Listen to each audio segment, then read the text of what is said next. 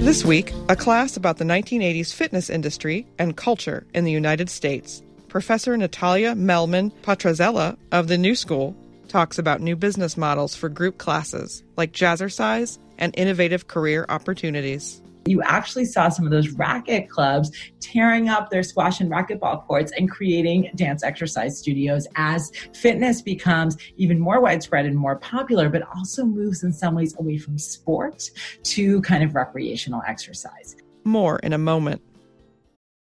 It's only a kick, a jump, a block. It's only a serve.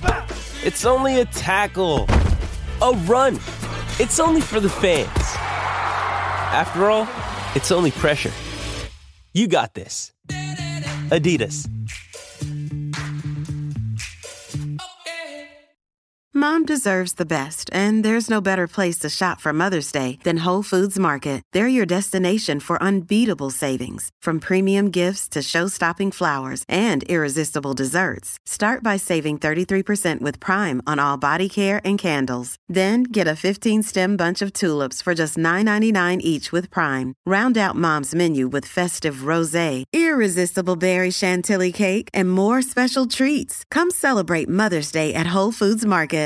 Hi, and welcome to Fit Nation. We are talking today about 1980s workout culture. Um, this is, I believe, now our third week together virtually. I hope you all are doing well. So, I'm going to go ahead and share my screen with you, and we can get right started.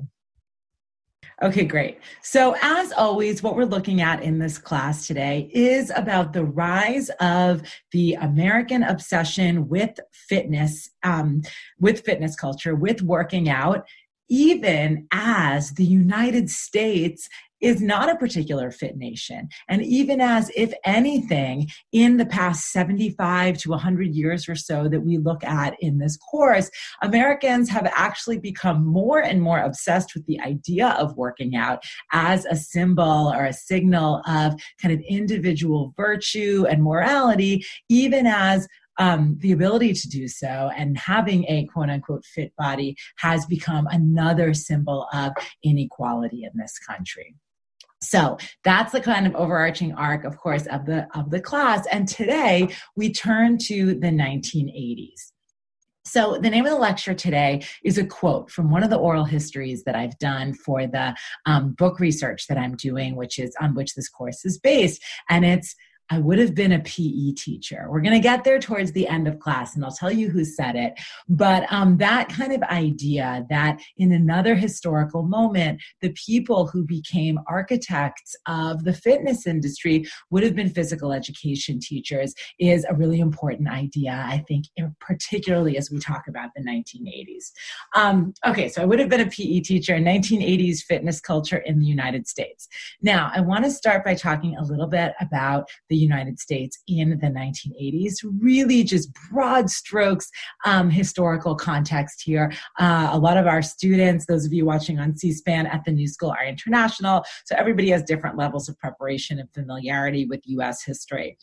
I should also mention, I say America there because even though I'm a US historian, um, you all read for this week Jenny Ellison's article about fat aerobics in Canada in this period. And so, while I'm always careful to kind of bound my expertise in the United States, it's really important throughout this class, as we have been all semester, to see which of these phenomena become transnational and also how they might look similar or different across national lines.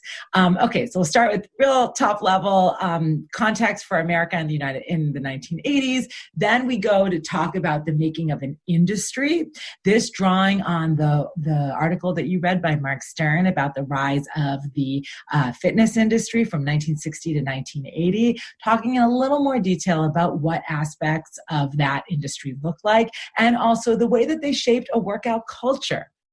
Then we will get to the quote, which frames our talk today. I would have been a PE teacher. We'll talk about a path not taken, the physical education track, and why a lot of these folks who became so important in the fitness industry of the 1980s and remain so today, why didn't they become PE teachers? It's not like most historical phenomena merely a result of individual decisions, but there are structural factors at work too. And so I'm excited to get into that intersection there because it's one of those cases that is just, for me, I didn't anticipate that aspect of this story coming up in my research, but it started bubbling up through oral histories, as I mentioned, and then borne out by some other archival work, which I will talk about.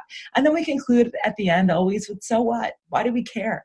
Why is this more than just a little foray into, um, you know, the curiosity of fitness history? Well, I think it's it's about more than that, and I hope by the end you will too. Okay, so let's get started. So let's just recap a little bit of you know what we talked about last week. There's a lot going on in the world.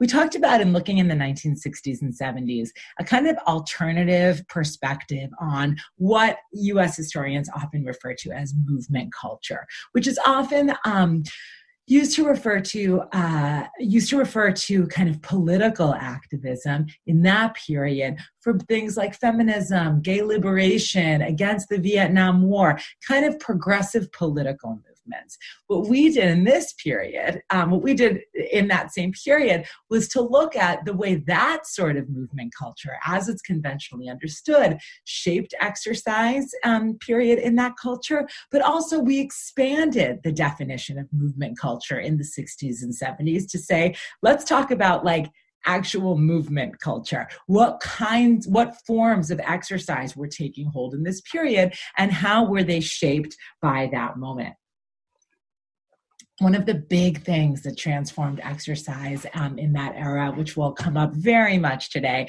was the introduction of what we now know as cardio. When Kenneth Cooper, military physician, published his book Aerobics in 1968, he really expanded the definition of exercise to be far beyond weightlifting and calisthenics, which was how it was relatively narrowly defined um, before that. And that I can't underestimate, and we spoke about a lot last week, that revolutionize the definition of what exercise was and who could participate in it, and honestly, the kind of bodies that it would create. Um, okay, we talked a little bit, kind of dove in into the case study of the rise of the jogging phenomenon and the kind of idea of the open road. Jogging is like a quintessential cardio form of exercise, seen as 100% um, as sort of objectively salutary and healthful for a kind of increasingly sedentary populace. But also, we talked about the kind of countercultural romance that a lot of jogging enthusiasts had about you know one person often one man and the open road about a kind of um, back to nature perspective about a re- rejection of technology and technocracy and that that could be that could be embodied by running. And of course in a moment when exploration through mind altering substances was quite common this idea of the runner's high and the endorphins that you could get naturally um, really became kind of part of jogging's mystique in that period. Um, and then we also talked about a simultaneous rise of what we now know as studio fitness, often almost always promoted by women, for women largely, although that's that has changed now. In that same period of the late 1960s, late 1970s, you see the beginnings and really the flourishing of um, studio-based fitness workouts, um, things that we'll talk about a little in a little little more detail today, things like Jazzercise, founded in 1969, though it really takes hold in the 1980s. Um, things like uh, the barre based workouts, which we talk about today, Lotte Berk. But that idea, especially for women who are often looked at as scans if they are out in public, alone in the street, particularly exercising, that some of these studio exercises actually created some safer spaces for women to exercise in a moment when exercise for women was becoming much more widely accepted. Um, and there are a lot of contradictions there which I won't rehash from last week, but which I think um, will come up a little bit today too. All right, so forging ahead. This was the last slide that we had last week. This connection of jogging in the open road to gentrification. This arc from something that was seen as kind of countercultural and anti materialistic to become something that might be part of the very materialistic conformist culture that it was trying to critique. And if you remember from last week, um, this is an article from 1980 in the Los Angeles Times. The headline is Bite by Bite, the croissant culture is swallowing growing up the ghettos.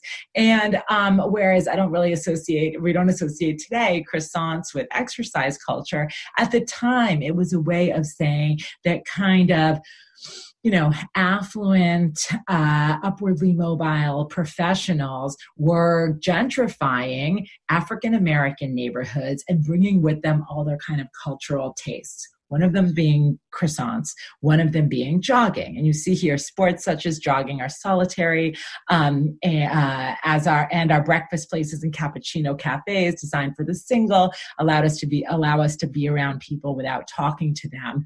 Fast forward, they talk about a lot of the other kind of consumer items that are associated with people who once considered themselves countercultural, sought out these what were perceived to be rougher neighborhoods in some ways as part of that countercultural politics. But now, jogging and the rest of these things, whole roasted coffee beans, um, fresh flowers, it's croissants, etc. The closing line of this op-ed is our precious urban neighborhoods are well on the way to becoming as homogeneous as the suburbs we fled. And that's kind of a really important theme to think about in this course in general, as you know, but also today.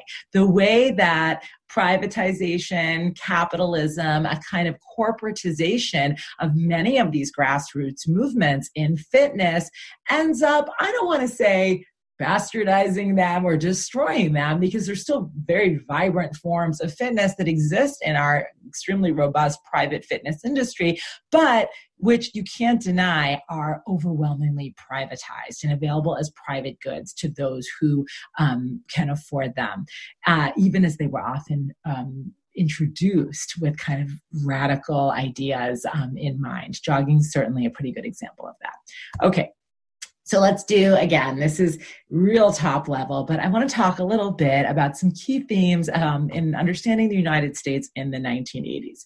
So that's a picture from the 1990 movie of Bonfire and the Vanities, um, a rendering of Tom Wolfe's famous book about New York City in the 1980s. And if you don't know that book, it's a great novel. Never been a better time to go read it. But the protagonist, who's a Wall Street guy, fancies himself a master of the universe. He's married to um, a beautiful, thin, white woman. They are rich. And he, I won't spoil it, but he gets into a car accident, which enmeshes him in uh, an African American neighborhood in New York and in the criminal system and kind of points out a lot of the hypocrisy and social inequality that exists in New York City and I would say in other cities uh, in the United States at that time. That's a very unsatisfying description of the movie, but I can't include the image without telling you. But some of the key themes I think that come out in that book by Tom Wolfe, which are really important to kind of think about this era, is the 1980s is an era of backlash to that movement culture we talked about in the 60s and 70s as a kind of pendulum swing against some of the kind of collective, radical, um, progressive politics which define that era. Also a time where you both have on the on the level of government a um, kind of austerity policies lots of cutting of social programmings and of public funding whereas at the same time a kind of widespread I don't want to say acceptance, celebration of extravagance by individuals um, who can afford it. Bonfire of the Vanities is a really good example of depicting that lifestyle, though it's satire. It's it's pointing out the hypocrisy there. But some of you might know the movie Wall Street, the phrase greed is good, all of those kind of images of 80s excess, you know, fast cars, cocaine, expensive drugs. That is very lifestyles of the rich and famous. If this lecture were three hours long, I would show you all these video clips, but that kind of celebration of extreme wealth, while at the same time social programs are being cut, that is very much um, part of a kind of 80s ethos um, as historians understand it, and I think people at the time too. With that, unsurprisingly, a whole lot of economic, social, and racial inequality. Um, and and uh, we're gonna, I left gender out of there on purpose because I want to talk about the way this period, through fitness in particular, was both a time when gender inequality continued to be challenged, but also reinscribed by the gen, by the uh, fitness fascinations of the 1980s. Morning in America is Ronald Reagan's um, 1984 presidential campaign slogan. And I put a question mark there because for a lot of people, it was not Morning in America. For a lot of people, these cutting of social programmings, um, this kind of ascendant political and cultural conservatism, particularly in the age of HIV AIDS, um, which Ronald Reagan was very late to acknowledge at all as a disease, all of that was not not part of a dawning in America. Was part of one of the darkest times in, in the United States. And so I think it's really important when we see images like this one that I've put up here to realize that all that glitz and glamour, which by the way, today is very much sort of like um, being re invigorated in a kind of like retro um, retro celebration of the 80s that all of that was part of an era in which a lot of people suffered a lot due to these policies. Um, and the last uh, the last thing on there i was going to put it on there but i was after we had that croissant culture headline last week it came to my attention that some of you don't know what yuppies are so yuppie is a term, and that's okay.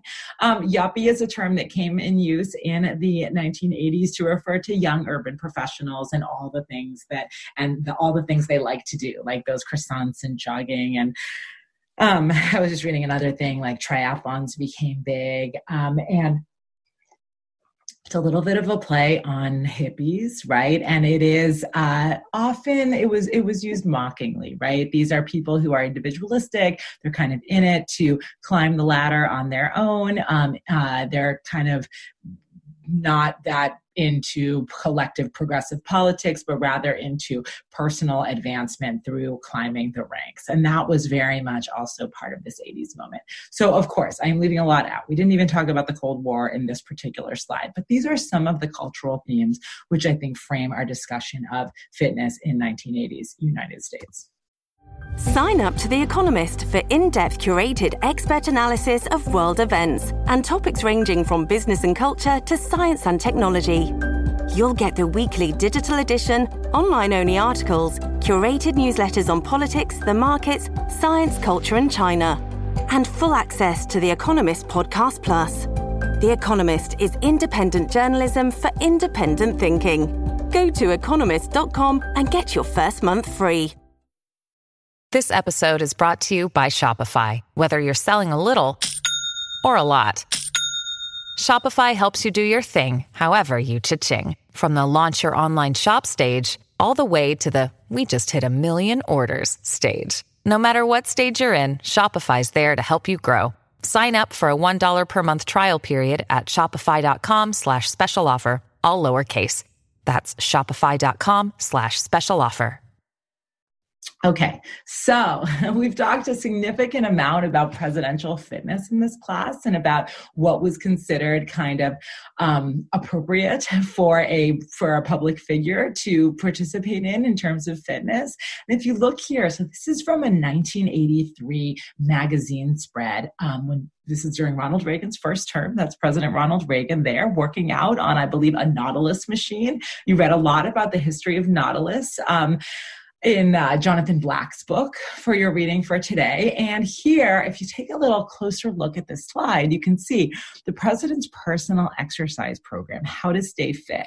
Now, we're not going to do a closed textual analysis of this slide, though you certainly are welcome to pause and zoom in there at home. But a few things I want to point out that I think are really good this image on the right of uh, Reagan chopping wood. He actually, that is, I think, totally of a piece with um, what we talked about earlier in the 20th century with Teddy Roosevelt, like getting out in the great outdoors, celebrating the strenuous life through manly sports like chopping wood. Um, or in here, he talks about horseback riding too. That there's a real continuity there. But at least two things in here, I think, maybe possibly three, I think really highlight that this is a different era. One, there's a joke in um, the caption there where Reagan says pumping firewood is what the president calls this activity um, of him splitting splitting logs. So pumping firewood, of course, that's a joke about pumping iron. Remember the 1970s big bodybuilding flick starring Arnold Schwarzenegger that we talked about from the very first day of class, even that kind of brought this really weird subculture of musclehead bodybuilders to the kind of center of American um, popular culture, such that even the socially conservative president is making jokes about it. Now, that's so different. Remember when Muscle Beach was shut down for morals charges in the late 1950s? I mean, that's the world that actually Ronald Reagan came from. He was around in California in the in those days, and I should say he was a uh, a Democrat back then, but that's a story for another day.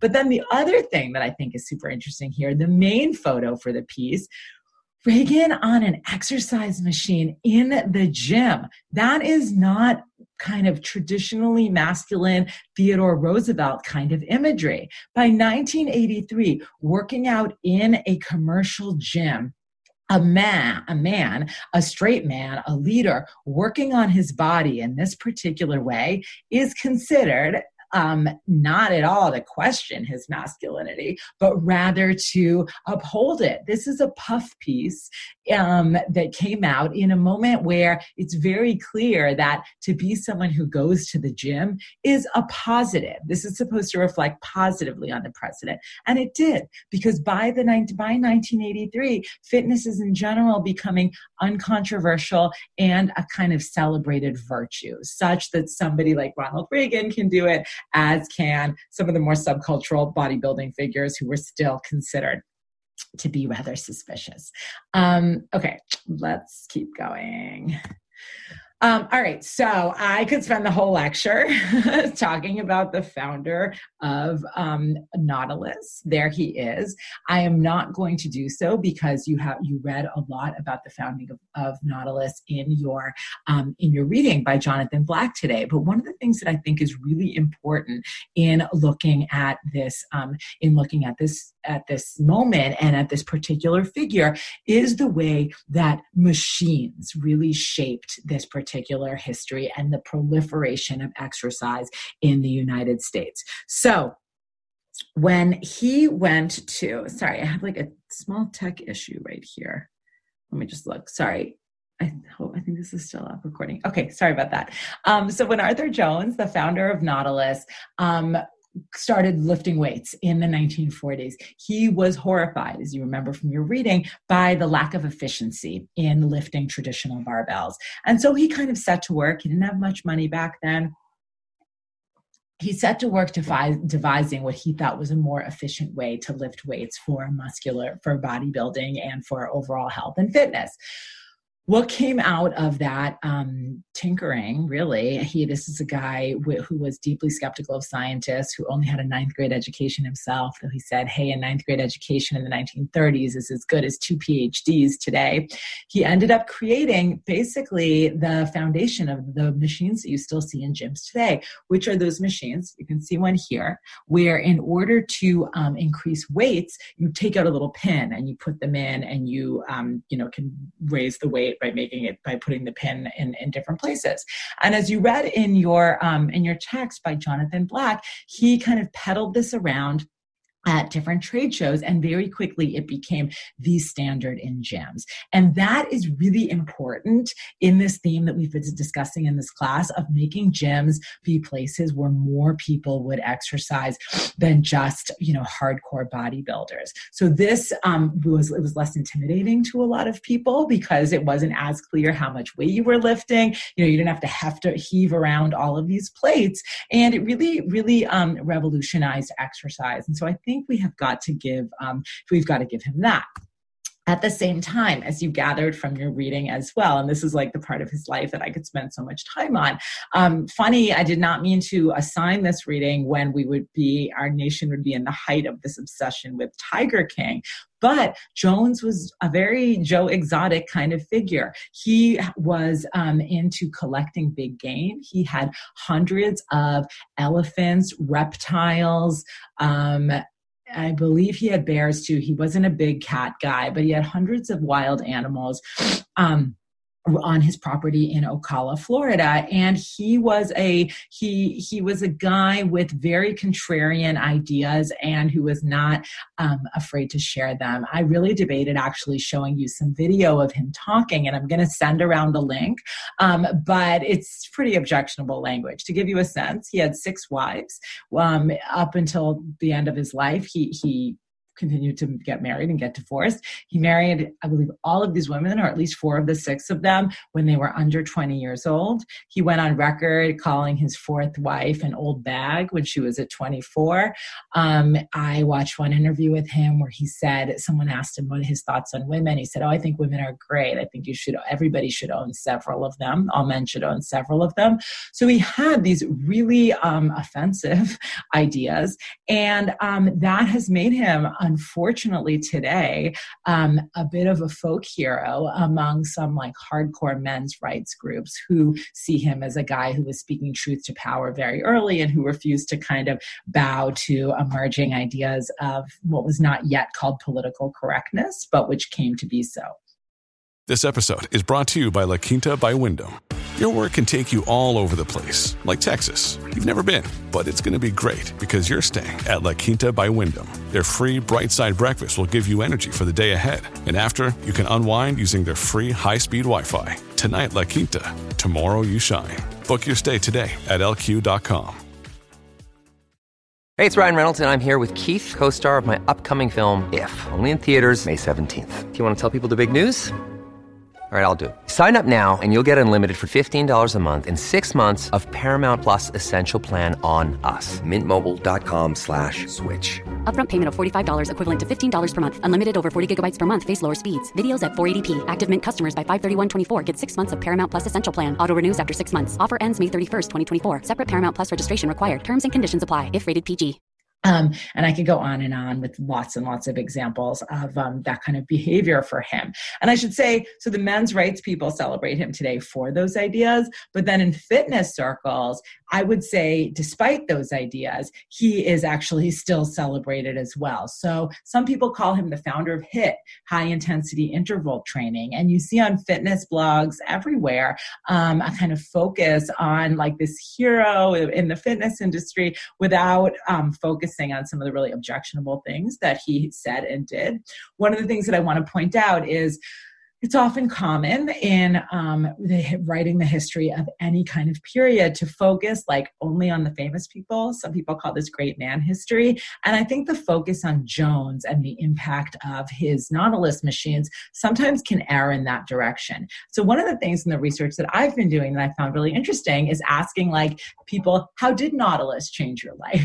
How did, you know, what, what impact did Jones and his innovations in fitness have, have on your life? And one person I talked to who asked specifically for this, this for her name not to be included in this story, but she went on to become very famous in the women's fitness space. And she started early on in her career as a sales representative for him, selling Nautilus machines because she said, hey, they were the best machines on the market. But actually, when she went to visit him in his huge ranch in um, Florida, she was actually so horrified by his um, utter racism in language I won't utter here that she actually um, left um, as a sales representative for Nautilus and left a lot of money on the table. So whenever you go to the gym and work out on one of those machines with the pins, remember, um, you know, that it has this history a lot of people don't know. I should say that his son actually went on um, to develop Hammer Strength, which is an even more widespread um, brand that you will see around today too. So I don't believe his son shared all of these, the, the same ideas that he did. So um, I will only attribute those to, to, to Senior. Okay, so at that same piece, so he invents Nautilus. He comes from this very kind of like macho background, which it's funny. He got in a lot of conflict with some of the traditional bodybuilders who saw this like fancy new high tech machine as being, as getting in the way of real lifting, like barbell heavy lifting gyms. So he had that conflict with those guys. But in many, but he, even as he expanded who came into gyms, he was somebody who did not have any kind of progressive, positive ideas about inclusiveness um, as part of his mission at all. Now, at the same time, that uh, um, the fitness industry is exp- expanding in a very different way. We talked a little bit about the founding of Jazzercise last week and how in 1969, this dancer, Judi Sheppard, went to a YMCA to get her fitness levels tested. The fitness exam they had didn't even have metrics to measure a, a woman's body. And they were also shocked that just a dancer could be such a powerful, um, so, so strong. So she goes on to create Jazzercise, this dance cardio um, format, which has a really interesting business story, which is often not told.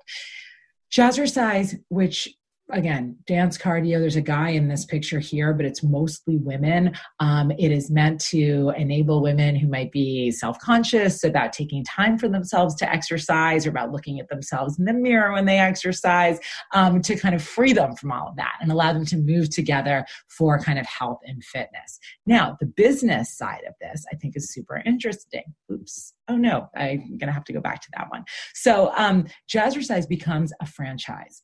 And in what a franchise means is that individual people, rather than working for Jazzercise Inc. or working for Judi Sheppard, who was Judi Sheppard Missett by then, would go and pay a fee in order to start their own little Jazzercise businesses. Now, by 1984, you can see by this uh, little clip right here, Jazzercise is the second fastest growing franchise business in the country after Domino's Pizza. Those two might go hand in hand, right? And a lot, by the way, uh, quite a few. Um, quite a few like fast food things are on there too. But the, one of the reasons this is important is one, because the franchise model continues to be a really important form of growth for the fitness industry, and it has been for a long time. But two, Jazzercise franchisees are almost 100% women. So are the participants. And so it becomes part of this growing fitness industry where women are some of the real prime movers here. And I've interviewed lots of people kind of in and around the Jazzercise world. And one of the things that a lot of them said is that these franchisees, what they were, they were women who were staying at home um, with their kids or women who were kind of in between jobs because of their either their husband's work or other family commitments. And this allowed them to have some kind of economic self determination and work and a sense of community while they attended to these other commitments. And I think that's an important story about this that let, let get that falls out of the picture when we just think about leotards, leg warmers, and the kind of aesthetic of that period, which was pretty cool. Um, but let's go back for a second. I do want to point out again in avoiding a great man or great woman um, theory of history, just like um, Jones is not the only guy who made exercise equipment, as you know from your Jonathan Black reading, but also Judi Sheppard Missett was not the only one doing dance cardio, dance exercise. Jacki Sorensen, the same year as Missett, um, creates something very similar called aerobic dancing. And she becomes extremely popular on the East Coast. And she has classes at YMCAs and kind of all over the place. And one of the things that I think is really interesting about both of these women and how these businesses came about is they were both living kind of adjacent to military bases. Um, Judi Sheppard Missett had relocated to San Diego County and lived near the military base there. And so a lot of of her students were military wives who were, you know, in the sh- often there because their husbands had been deployed and in the kind of the shadow of this like hyper masculine military complex. They find jazzercise. Many of them became certified instructors and franchisees because when their husbands got re- reassigned, they didn't want to lose their exercise. So they had to learn it to bring it with them. And that's part of how that business spread throughout the world. And it, it really did, and very quickly.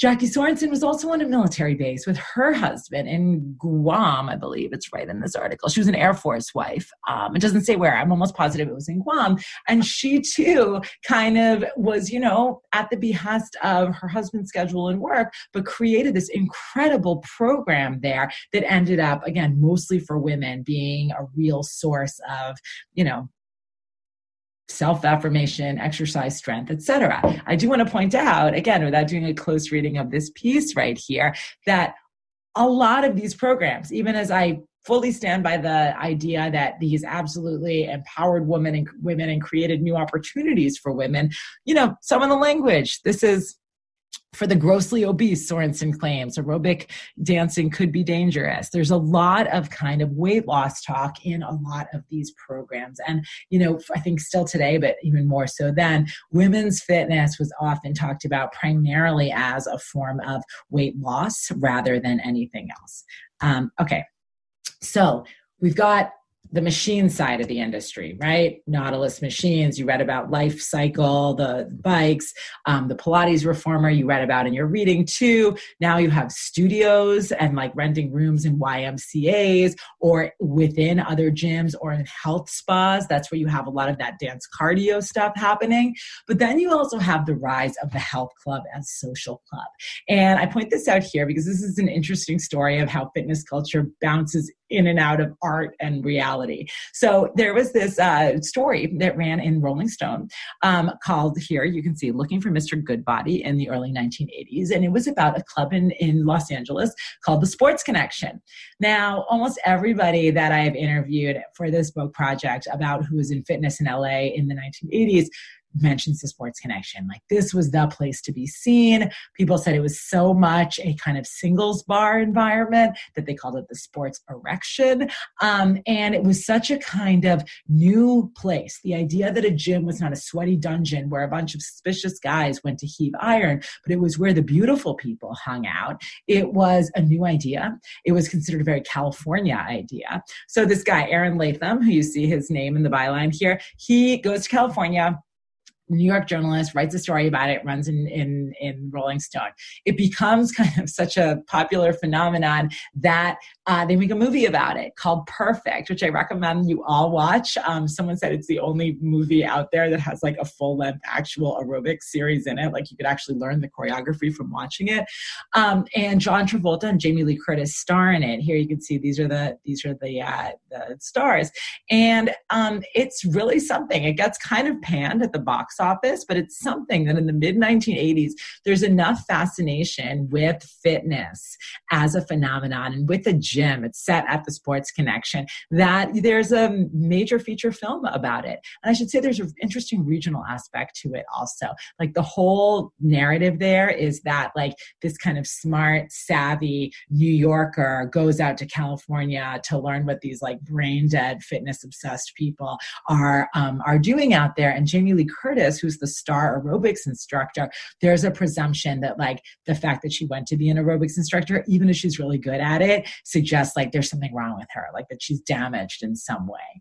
Um, and so I suggest reading, watching that. I think it's on Amazon Prime, just to kind of wrap your head around um, a lot about the way that the culture was seeing fitness, still with some suspicion, but with increasing fascination um, during that period. Okay, so what was most responsible probably or who who and what were most responsible for proliferating 1980s fitness culture outside of brick and mortar gyms. Well brick and mortar gyms as you know from your reading on the rise of the industry were booming from like 1960 to 1990 the growth is exponential in the fitness industry. Um, and as you also know from that piece, what's happening in those clubs is changing. Like the professional organization goes from being called the um, the the racket uh, sorry the racket and sports association to racket clubs and health clubs. It's IRSA, and um, I'm not going to forget the name, the exactly how to say the uh, the the acronym. But what's really important is your as the article that you read for Homework Pass points out, and as some of the people I've interviewed have pointed out too, is that you actually saw some of those racket clubs tearing up their squash and racquetball courts and creating dance exercise studios as fitness becomes even more widespread and more popular, but also moves in some ways away from sport to kind of recreational exercise. But let's get back to the lady in the leotard here. So, this is Jane Fonda. Jane Fonda was already a celebrated actress and controversial activist um, by the by 1979 when she finds founds her workout studio on Robertson Boulevard in Los Angeles. It's actually not well known that she was at the time married to Tom Hayden, um, the left wing activist, founder of Students for Democratic Society. She actually founded the workout studio to support California's campaign for economic democracy, his organization.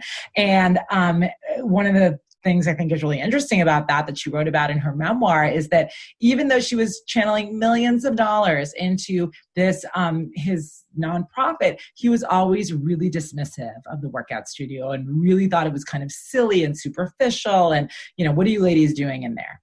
Meanwhile, um, the one of the ways that she made dance exercise so popular was she was already a celebrity, so it had her name attached to it. But two, VHS video cassettes. So, no matter how many more people were coming into gyms, and no matter how many more clubs were being built, nothing could compare with having this videotape in your hand. Not that cheap, by the way. Fitness videos in those days were like $40 or $50, but that you could bring home, you could pop into your VCR, and you could do it anytime.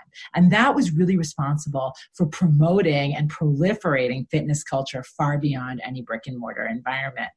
Um, I'll also say, and this is super interesting, you know, I spoke a lot last week and alluded to it a little bit this week about the way that like jazzercise in particular, but a lot of these dance exercise formats were not, even as they were, I think, very genuinely kind of pro woman, they were not overtly feminist like at all. They were still talking about thin thighs and kind of really did not seem to me, or I think to themselves, either at that time, kind of of a piece with the feminist activism of the era.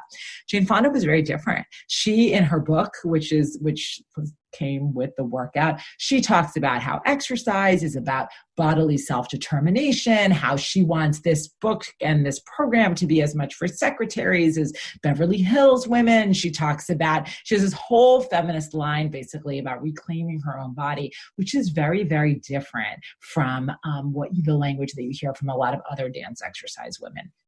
At the same time, she gets criticized a lot for perpetuating a kind of slim femininity and a white femininity and an affluent femininity um, through through her workout. And um, yeah, and that I mean that continues to be something that that she's cr- criticized for, even though it's not an aspect of her goals.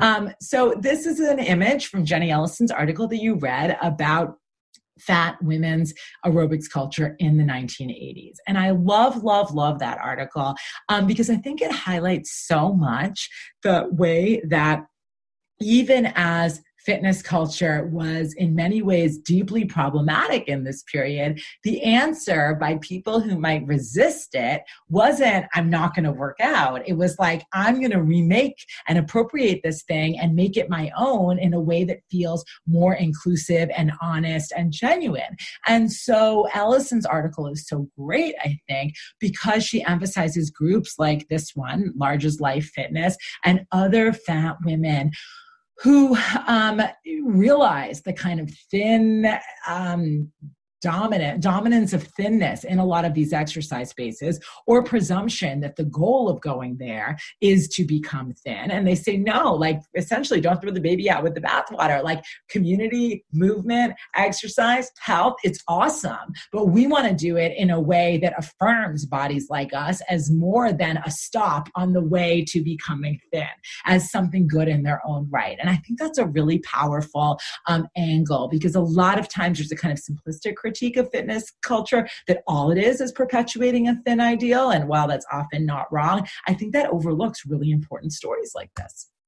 Um, another group of marginalized people who are so important to the creation of contemporary fitness culture are, of course, LGBTQ people. So that there is there would be no gym culture in this country without queer people. Like full stop, no question. And so I want to just pause for a second and talk about the way that that operated.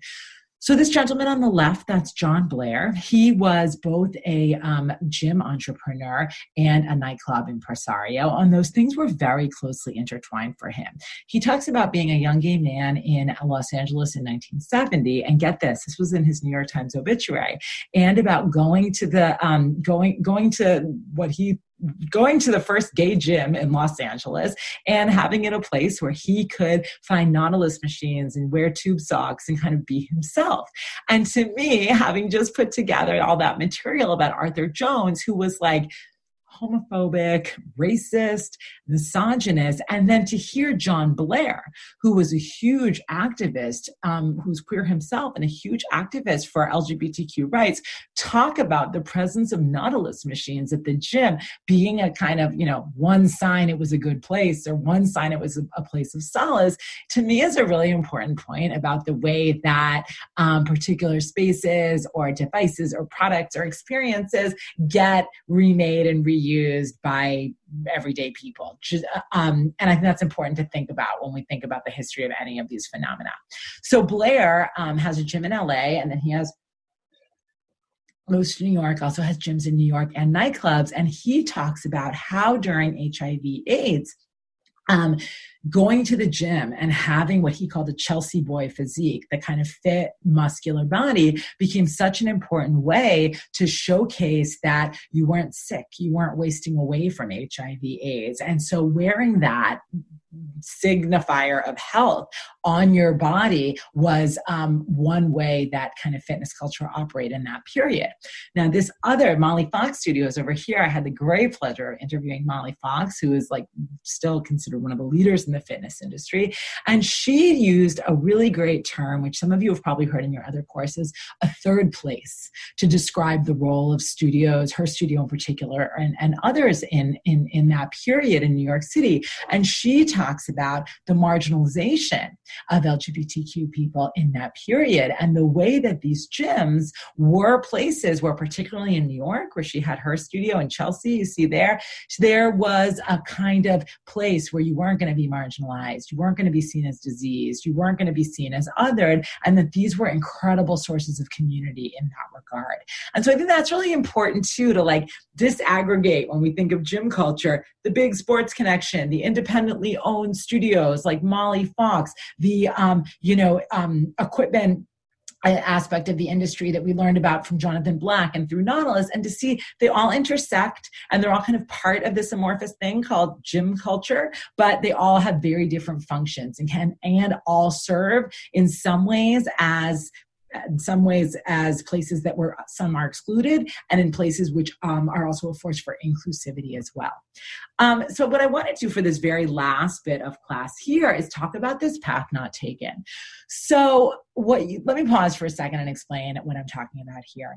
Um, one of the things that um, kind of bubbled up through my oral history interviews that i was surprised about is that i've interviewed all of these luminaries from um, the 1980s in particular this kind of high point when to put a to put one digit on it by the middle of the 1980s 22 million people are doing aerobics in um, the united states. That is something that no one had ever even heard about probably 15 years earlier most of them even 10 years earlier. And what i kept hearing from people who um, came up through this period and became really these like big shots in the industry was either I was a phys ed teacher, I was a phys ed major, or I will, can you imagine if I'd been born in another era? I would have been a PE teacher.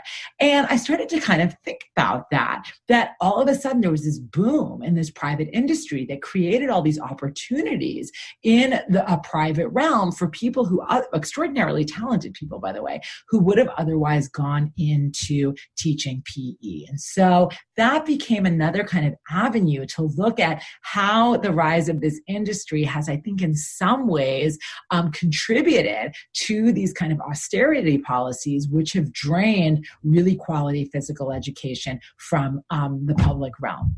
So here are some examples of intersections, which a lot of people told me about as well. So Jacki Sorensen, who you remember founded aerobic dancing, um, she was involved in the Presidential Council for Youth Fitness. She wrote physical education curriculum. You can see here, um, and then here, this is in 1990. President George Bush the first appoints um, Arnold Schwarzenegger as uh, head of the Presidential Council on Fitness, which we talked a lot about, if you remember back with uh, Dwight Eisenhower and John F. Kennedy. Now that this, I don't, I want to pause here because this is remarkable. I mean, I we talked about how marginal um, Muscle Beach was and how marginal weightlifting was. The idea that a Republican conservative president would be appointing Arnold Schwarzenegger as the head of the like very staid presidential council on fitness, that says a lot about the mainstreaming of workout culture in the United States. That this dance aerobics um, instructor who's really promoting exercise for girls would be writing PE curriculum, that does suggest um, a real change that I don't want to minimize. On the other hand, I want to close by talking about a couple, a few people who talked about that path not taken. So that quote, can you imagine I would have been a phys ed teacher, comes from this woman, Tamilee Webb, who is really famous. She still calls herself Ms. Buns of Steel she became very, very successful during the 80s and 90s, particularly through fitness infomercials. She starred in a whole lot of DVDs and um, did very well for herself through that. Now, when I interviewed her, she told me that, you know, she was a kid who grew up um, in rural California around a lot of boys. She was super sporty. She was into weightlifting. She ended up competing in weightlifting. She went to school and was the only girl in her class at Chico State to graduate in exercise science. And um, she said that if she hadn't graduated when she did in the late 1970s, her really only opportunity would have been to go and be a phys ed teacher.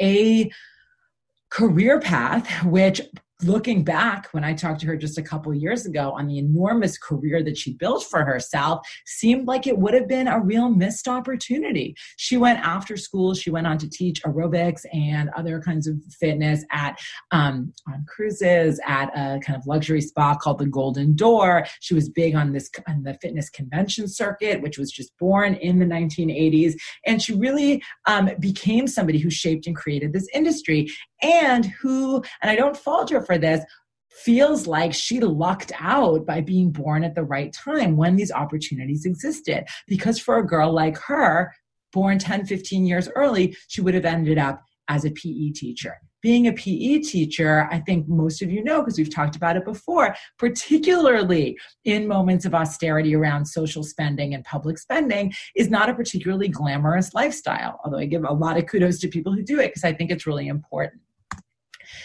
Similarly, I want to focus on, on these folks here. That's Kathy and Peter Davis in this picture here. They're married, they're still married today, and that is Carol Scott. So, all three of these folks um, uh, all three of these folks um, have some connection to that same kind of story.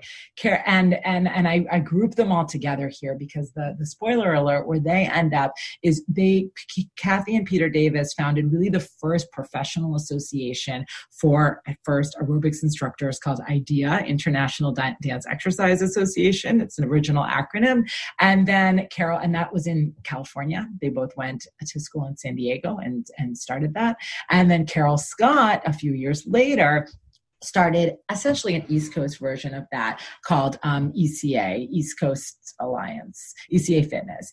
And all of them, Kathy and the, these Kathy and Peter came out of the tennis world, collegiate tennis, and Kathy and Carol told me rather similar stories of being jocks, of studying phys ed, um, and and of be graduating in the early 1980s into this dynamic realm of commercial fitness that they never would have imagined existed before. And by um, and of having that opportunity to take up that felt like one that you just couldn't give up. And carol I, who i spoke to more recently expressed um, i think a really interesting perspective on the difference of those paths that lay before her. She was like i could go be creating programming and working out with like you know all of these people from different walks of life and being at the center of this dynamic industry, or I could go roll out the balls in the gymnasium and follow this pre existing curriculum, which I had very little power to change. And that's a story that I heard again and again. And I point this out because all of these folks here not only chose personal careers in fitness, but went on to really create some of the professional infrastructure for the industry and for, um, for industry professionals, which did not exist before.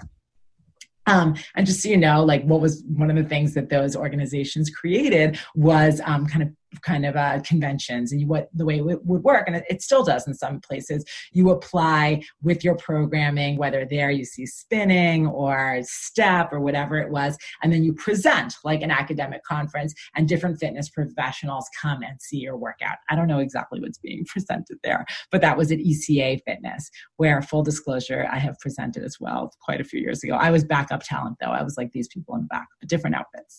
Um, okay. So um, last example of this, um, I've interviewed both of these folks. It's Elizabeth Halfpapp and Fred DeVito. They are the kind of power couple of barre fitness in America, co-founders of Exhale, um, and they worked at with Lotte with the Lotte Berk method when it first came to the United States in the 70s and and and 1980s and 1980s and onward. Lydia Bach, right here, is um, the woman who brought the Lotte Berk method to the U.S. We talked about Lotte Berk last week, and Fred DeVito DeVito, in telling me his story and how he came to it, he was a PE teacher and he had a union job and it was secure. But then his his I think then girlfriend, now wife Elizabeth, was a dancer and she was working at Lotte Berk. And it was at that point no men were even allowed in on the premises, either in New York and later in Los Angeles too. And he went, he got a kind of side job there working the desk and then um, he started getting trained and he made this really tough decision which he said his parents just didn't understand in some ways at the beginning